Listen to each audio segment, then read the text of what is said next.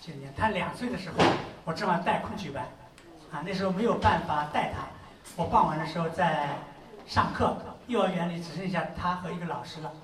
然后两个人像乞丐那样坐在那个街，就这样等着我们去领他。结果昆曲班的这个大哥哥大姐领他，真的领他一次，领了以后我还要上课，他在边上在边上边玩边学。过了一段时间他会唱《牡丹亭》，啊，再过了一年，我们苏州很有名的张家四姐妹的那个小妹妹叫张春和，带她的老公傅汉思来到我的班上，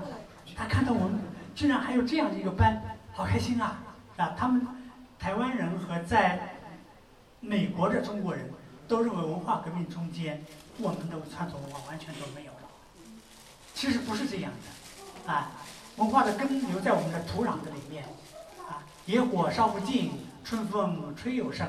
不光一教就会了，而且我们小孩子学起来很容易，我都没有教他，啊，就他跪在地上拍了一个录像，带到美国去宣传我们中华文化不会消亡，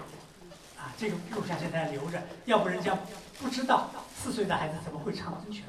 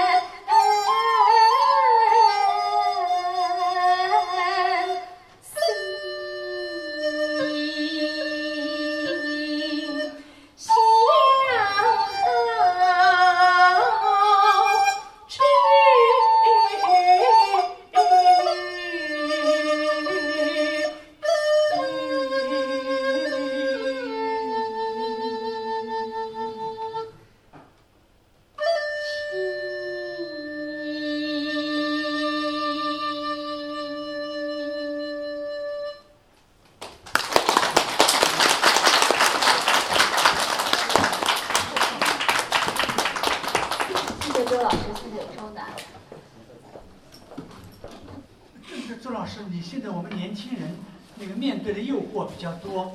啊我们哪怕是好酒也要吆喝几声怕巷子深学生不跟不知道。我想想是的我在我们学校从八九年开始上到那个时候已经有十多年了啊到现在上三十年过去课了每年我们都会把我认为最好的那个版本的牡丹亭放给学生看。那时候是放余顺飞跟梅兰芳演的或者跟陈陈艳秋演的那个《游园惊梦》，学生不爱看。啊，为什么？我我很生气啊！那么高的艺术，只是说不好看不美，啊，那个在电影上一看的话，这两个人的就是表情很怪异。啊，脸上有皱纹，啊，那那老头老太谈恋爱，啊，那我还没我还没跟他们说呢，我说那不是老头老太谈恋爱，是两个老头谈恋爱，是吧？说说起来是啊，那有点，就是它不美，它不美，它是它是艺术，但那个艺术是用来教学的，演员看得懂。啊，真正的艺术不用那么精深，应该是一看就懂的那种，啊，所以我不固执了，我说我我们来试试看，一试还蛮成功的，啊，这个成功一方面是他的青春的创意的成功，演别的戏就不行了。蔡泽仁说，你如果来演，因为我们这个演出以后，那个成功了，于是青春版的那个概念就被滥用了，啊，先是南京演了一个青春版的《桃花扇》。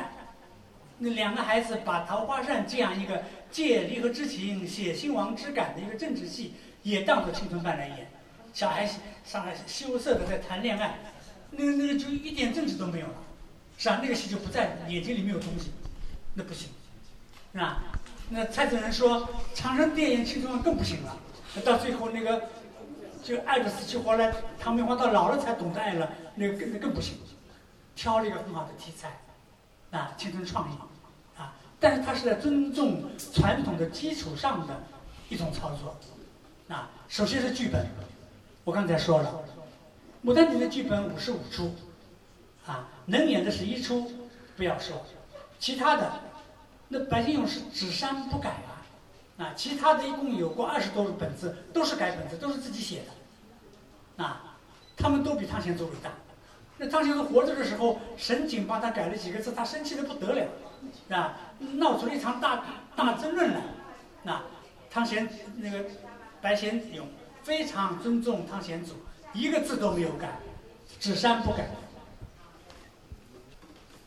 那么另一方面，唱腔唱腔是我去教的，把老演员唱错的都改过来了。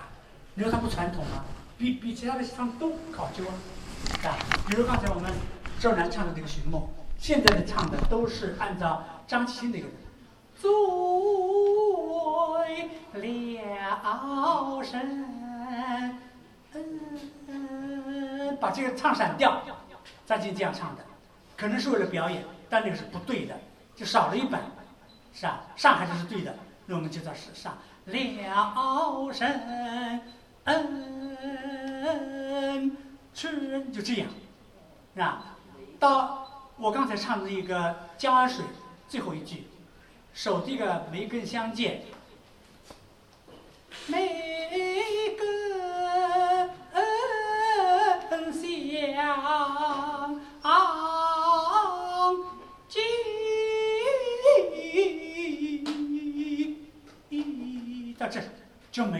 你们去听那个老演员都容易，咦咦，还有个多。又是不对的，他加上谱上没有嘛，是吧？这些东西我们都把它改了，但是改了以后那是不容易的。那那个沈峰在很苦恼，跟我说：“周老师啊，我今天照你的唱，张老师把我都改回去了。”啊，还有一次看到我张静坐我边上一起演，在看，张张老师看看我，啊，他沈峰。周老师今天注意了，我全部照你教的是唱的，张老师也没说话。我在那，他不好说话，啊，所以蛮难的那个东西，很难。我们努力了，啊，不能说《青春万牡丹亭》就是不传统的，但它是有十几个折子戏，它是它是动作是编出来的，文学和创那个音乐都是老的，都有，动作编的没有办法，只能编啊，它没有啊，是吧？要不这样编的话，大学生看不懂。是吧那这些戏我们不把它看作叫遗产，它只是工艺品。我想青春版《牡丹亭》是一个很精致的工艺品，啊，而其他的那个连起来的《牡丹亭》是很粗劣的工艺品，就这个区别，啊。至于传统的遗产意义上的《牡丹亭》，就是十一个折子戏，啊，是这样这样一个区别，啊，那么当然把它变成一个本戏来演，它是有后遗症的，后遗症就是对原来的地道的折子戏，它是有冲击的，啊，一个折子戏《寻梦》，啊，本来有二十支唱，汤显祖他写了二十支曲，是一个人在上面。从这儿找到那儿，仔仔细细的把他的心理过程全部写出来。到舞台上，他只剩下六支曲了。啊，这个不是我们改的，本来就已经改成这样了。因为不可能一个人在台上让你唱就一个小时啊，现在已经要唱二十几分，半小时已经很长了。啊，百姓又不喜欢。啊，说张继青老师一把扇子，台上什么都没有，扇活了满台的花花草草。那他是个痴情的男人啊。他还是个同性恋嘛，他对那个感受特爱死去活来的爱特别的感受深。一般的孩子不耐烦，唱两句差不多了，唱完六下去了。但他对原来的那个，就是最地道的折子戏，他是有冲击的。啊，那不光是我们，所有的本本戏都有这个毛病。啊，学堂唱的很快，像《青松观牡丹亭》里面那个什么“花面丫头十三四”这段念白没有了，你不可能让。春香一个人在上面就表演很久啊，啊，主题是就是生者可以死，死可以生的那个爱啊，啊，所以那些东西都慢慢的简略掉了，啊，我们不能认为《青春版牡丹亭》是完美无缺的，啊，但是从现在的本戏来看，这是最好的一个本子，啊，至于哪一本最精彩，那《牡丹亭》最精彩的戏在前面，啊，因为。那个人不知道为什么总是不满足，啊，也可以说是很卑贱，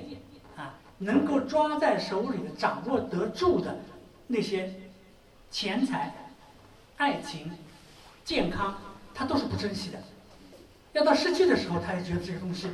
好好值钱啊，这样，啊，所以《牡丹亭》最美的戏在前面，啊，梦里的爱情，生死的爱情。到第三部《人间夫妻活过来的爱》，他就只剩下吵架了，那就，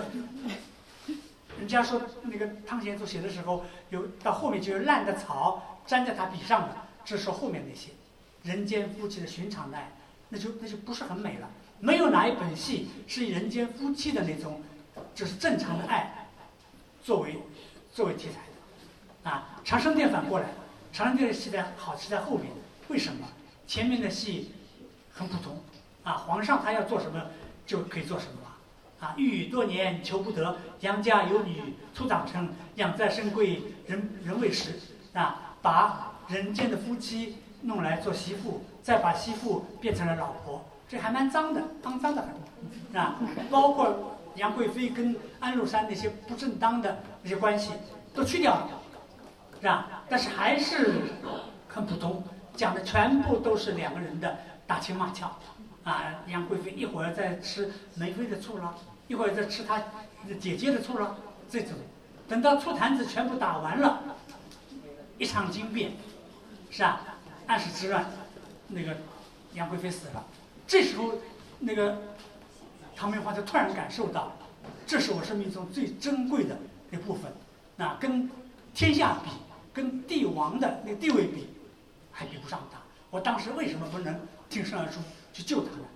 那他们不至于把我也杀了吧？即使把我杀了，也比我一个人苟活着要好。所以那些小燕惊变、满满玉、文玲、那个哭相啊，嗯，弹词最好的戏都在后面，是吧？所以一个人实在没有时间的话，《牡丹亭》看前面，《长生殿》看后面。